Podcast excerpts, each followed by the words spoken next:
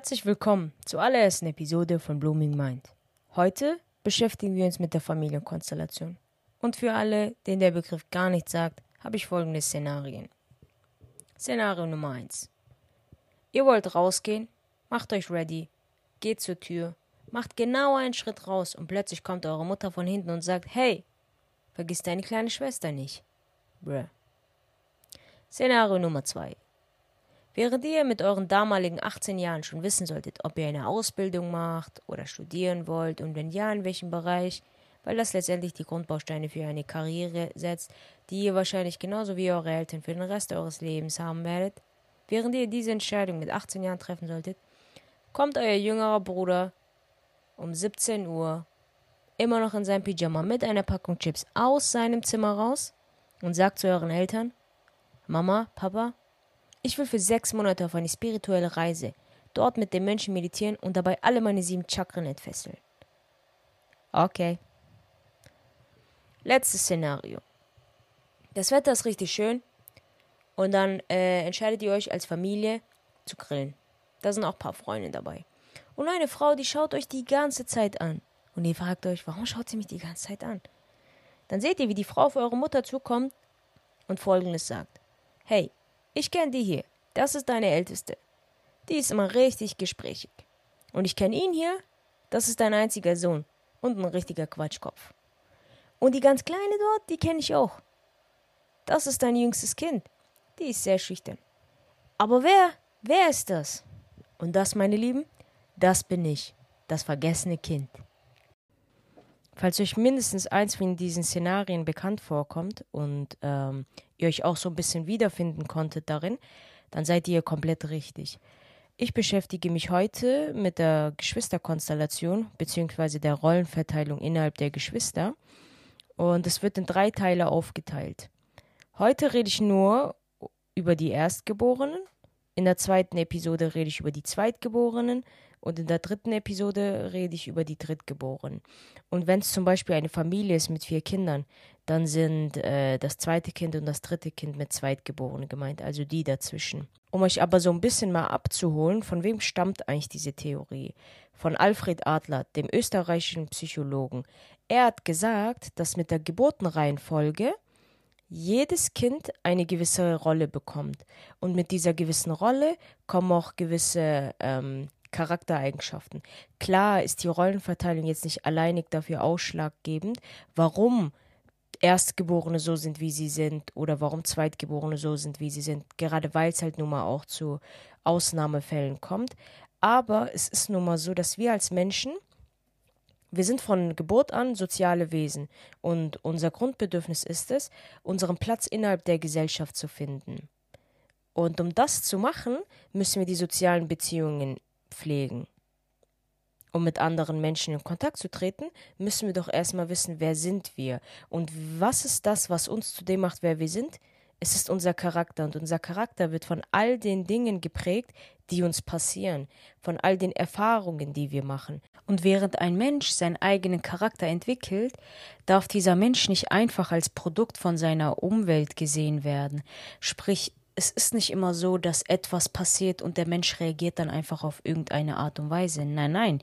Vielmehr ist es so, dass der Mensch nicht nur einfach auf die Dinge, die ihm passieren, reagiert, sondern auch Stellung bezieht auf die Dinge, die ihm passieren, aufgrund von Vorstellungen, die dieser Mensch innerhalb von dieser gewissen Zeit gesammelt hat. Sprich, die Erfahrungen, die ein erstgeborenes Kind macht, sind nicht zu vergleichen mit den Erfahrungen, die ein zweit- oder drittgeborenes Kind macht. Zum einen, weil die Umstände halt nun mal anders sind. Wenn das erstgeborene Kind auf die Welt kommt, die Eltern sind unerfahren. Die hatten noch nie ein Kind davor gehabt, also im Normalfall jetzt. Und das erklärt dann auch, warum eine Familie, wenn wir jetzt vom Normalfall ausgehen, jedes Kind Wirklich jedes Kind von derselben Familie hat äh, im Normalfall dieselbe Mama und denselben Papa. Aber die Kinder sind untereinander so unterschiedlich. Warum? Weil einfach mit der Geburt von jedem Kind die Eltern halt auch erfahrener werden in Klammern und sich auch als Individuum verändern. Wenn wir jetzt mal davon ausgehen, dass eine Mama ihr erstes Kind mit 21 bekommen hat und ihr drittes Kind mit 31, Da sind zehn Jahre Unterschied. Und egal, ob die Frau jetzt will oder nicht, die wird sich ja verändern. Die wird in Klammern geübter sein. Und die wird dann auch mit anderen Menschen reden, die dann auch Kinder haben. Und wenn halt ein erstgeborenes Kind schon da ist, dann hat dieses Kind seine Rolle gefunden. Und dann muss man erstmal die perfekte Rolle für das zweitgeborene oder das drittgeborene Kind finden. Und das erklärt dann auch, warum eine Familie mit drei, vier Kindern, obwohl die Mama und der Papa einfach dieselben Leute sind, warum die Kinder so verschieden sind. Alfred Adler hat gemeint, dass es drei Dimensionen gibt innerhalb der Familie. Die erste Dimension, das ist die Beziehung zwischen den Eltern zueinander. Die zweite Dimension ist die Beziehung zwischen den Eltern und den Kindern. Und die dritte Dimension ist die Beziehung zwischen den Geschwistern untereinander. Und darum geht es hier heute. Alle Geschwisterbeziehungen hängen von drei Sachen ab. Erstens die Geburtenreihenfolge, zweitens die Altersdifferenz zwischen den Geschwistern und drittens das Geschlecht. Typische Merkmale für erstgeborene Kinder sind, dass sie sehr, sehr leistungsorientiert sind, dass sie sehr selbstkritisch sind, dass sie die geborenen Planer sind, sie sind sehr konservativ, sehr unabhängig, Leute nennen sie Bossy oder auch äh, Kontrollfreak und sie sind dauergestresst. Sie müssen immer irgendwann, irgendwo bei irgendjemandem sein und irgendetwas machen. Also diese Menschen, die haben nie wirklich Zeit für sich selbst. Und wenn diese Charaktereigenschaften auf dich eintreffen, dann bist du das erstgeborene Kind. Jedes erstgeborene Kind war für eine gewisse Zeit seines Lebens auch ein Einzelkind. Das heißt, es hat von den ganzen Vorteilen, ein Einzelkind zu sein, profitiert. Es musste sich nie die Aufmerksamkeit teilen, es war immer im Mittelpunkt und es war für alle immer so das erste Mal, das erste Kind, äh, die erste Nichte oder der erste Neffe, das erste Enkelkind. Und deshalb wurde es von der Familie auch immer so ein bisschen ganz besonders aufgenommen. Die Eltern haben sich dann auch im Normalfall ganz viel Mühe gemacht, damit das Kind immer glücklich ist. Also das Kind, man darf keine Fehler machen. Das Kind muss perfekt aufwachsen.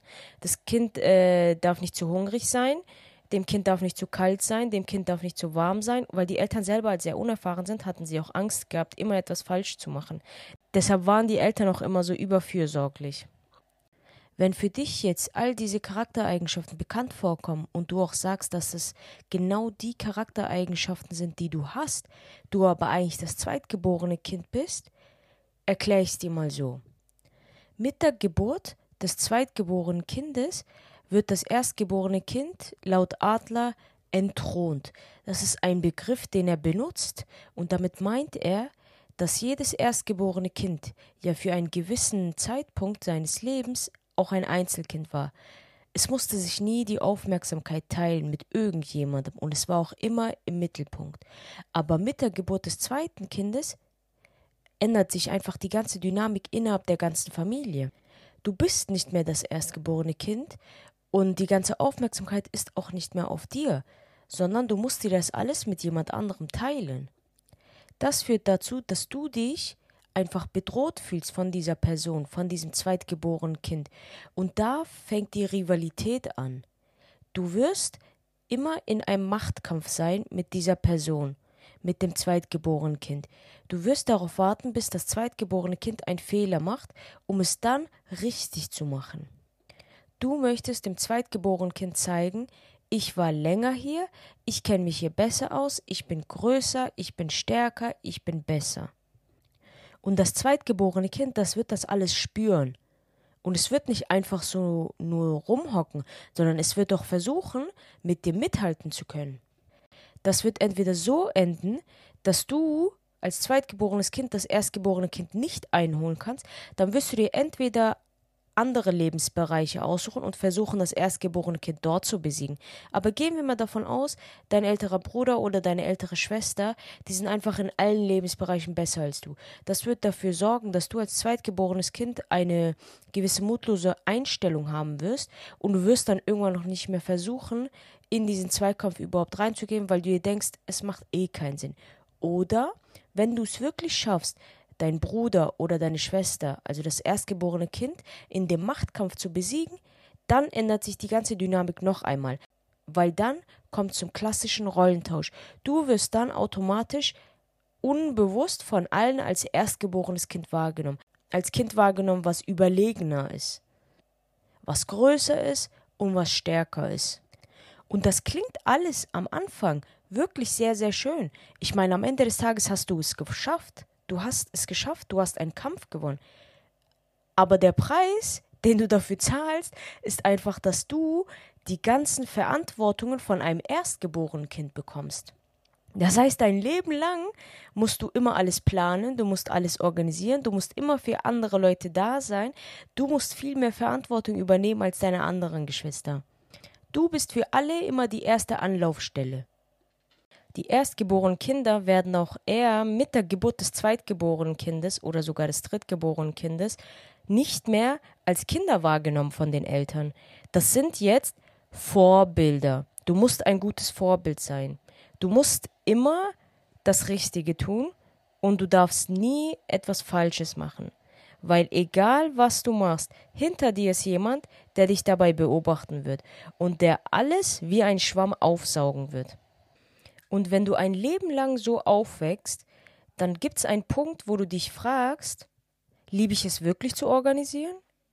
Mag ich es wirklich immer alles zu planen? Warum denke ich immer, dass ich immer die komplette Verantwortung übernehmen muss? Mag ich es wirklich, Verantwortung zu übernehmen? Oder habe ich es nur immer so in meinem Leben gemacht? Und dementsprechend denke ich, dass ich es einfach mag. Eine weitere Sache, die mir auch aufgefallen ist bei erstgeborenen Kindern, ist immer, sie sind nicht nur Vorbilder, sondern auch ab einem gewissen Punkt sowas wie ein zweites Paar Eltern. Bei der Altersdifferenz ist es so, es gibt Vor- und Nachteile. Es gibt Studien, die zeigen, dass äh, sich Geschwister allgemein immer viel, viel besser sich miteinander verständigen können als mit ihren Eltern, gerade weil im Vergleich zu den Eltern einfach ein geringerer Altersunterschied da ist. Und die Kinder sind alle irgendwie Kinder von ungefähr derselben Generation. Sprich, sie haben gemeinsame Interessen und wenn die Kinder dann auch noch eine Altersdifferenz von eins bis drei Jahren haben, dann gehen sie ungefähr in derselben Zeit durch dieselben Probleme durch und können sich dann so auch gegenseitig zuhören und auch helfen. Aber auf der anderen Seite ist es so, dass diese Altersdifferenz, je kleiner sie ist, desto mehr steigt die Rivalität, die Aggressivität und der Neid. Vor allem, vor allem, wenn die Geschwister dasselbe Geschlecht haben es ist ja auch so, wenn man zwei Söhne hat, dann ist es immer dasselbe Szenario. Die beiden werden sich die ganze Zeit schlägern. Zum einen, weil es halt einen gewissen Machtkampf gibt, das habe ich ja davor schon erzählt, und zum anderen sind es halt Jungs, die haben einen erhöhteren Testosteronspiegel. Der ältere Bruder wird immer versuchen, den jüngeren Bruder zu zeigen, ich bin besser als du, was ja in seiner Natur liegt, und Jungs machen das halt auf eine andere Weise, als Mädchen es tun. Jungs haben einen erhöhteren Testosteronspiegel. Das sorgt dafür, dass sie auch physisch, also wirklich körperlich aktiv kämpfen. Nichtsdestotrotz ratet der Psychologe Kevin Lehman dazu, dass man immer mindestens drei Jahre Unterschied zueinander haben sollte, weil dann das Kind viel mehr aufnahmefähiger ist, weil das Kind dann das äh, Geschwisterchen nicht mehr wirklich als Erzfeind sieht, sondern sich vielmehr auch in die Lage hineinversetzen kann und es auch lernt zu teilen. Ein anderer wichtiger Faktor, der die Beziehung innerhalb der Geschwister prägt, ist das Geschlecht.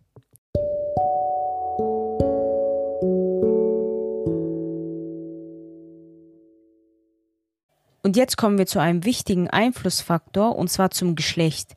Weil das prägt die Geschwisterbeziehungen auch nochmal sehr. Wenn das erstgeborene Kind eine Schwester ist, dann ist das eine Sache. Und wenn das erstgeborene Kind ein Bruder ist, dann ist das eine komplett andere Sache. Weil wir innerhalb unserer Gesellschaft ja auch verschiedene Vorstellungen haben. Egal wie sehr wir sagen, wir leben im 21. Jahrhundert, Feminismus, ich stehe komplett dahinter. Ich als Frau will ja auch nicht, dass Leute denken, dass ich die ganze Zeit die ganze Arbeit machen muss. Nein. Am Ende des Tages gibt es immer noch eine Rolle der Frau und eine Rolle des Mannes. Egal wie sehr wir versuchen, das jetzt irgendwie so ein bisschen umzustoßen. Und es ist halt nun mal so, dass Frauen meiner Meinung nach viel mehr Aufgaben übernehmen, die man täglich machen muss. Täglich muss die Wohnung aufgeräumt werden, sie muss gesaugt werden und es muss Essen gekocht werden. Wohingegen Männer viel mehr Aufgaben machen, die man so wöchentlich oder monatlich macht. Zum Beispiel den Müll zum Wertstoffhof bringen. Das macht man wöchentlich. Autoreifen wechseln. Macht man eins, zweimal im Jahr. Ein Auto putzen. Machst du je nachdem einmal in der Woche oder einmal im Monat. Und wenn du dann eine Frau bist, wirst du sowieso als kommende Mutter gesehen. Das heißt, die ältere Schwester wird so oder so als ein zweites Paar Eltern gesehen. Den Job von zwei Leuten, den Job von der Mama und den Job von dem Papa muss dann die ältere Schwester übernehmen dann fühlt man sich manchmal echt wie so eine Single Mom. Also man soll soft sein, man soll fürsorglich sein und auch immer für das Geschwisterchen da sein. Aber wenn das Geschwisterchen mal was Falsches macht, soll man auch streng sein, diszipliniert sein. Also die ältere Schwester soll ein zweites Vorbild sein, eine zweite Mama sein und manchmal auch ein zweiter Papa sein. Und jetzt kommt noch eine andere Sache. Das sind alles nur die Erwartungen, die die Eltern von dem erstgeborenen Kind haben. Aber die kleinen Geschwister haben doch auch eine Erwartung von der älteren Schwester oder vom älteren Bruder. Und welche Erwartung ist das? Und zwar, dass sich die ältere Schwester oder der ältere Bruder für das Geschwisterchen einsetzt. Am Ende des Tages stimmt's ja wirklich, wir sind alle Kinder von ungefähr derselben Generation. Ein perfektes Beispiel. Familien mit einem Migrationshintergrund. Die erstgeborenen Kinder sind immer viel konservativer als die Zweit- oder Drittgeborenen. Woran liegt das?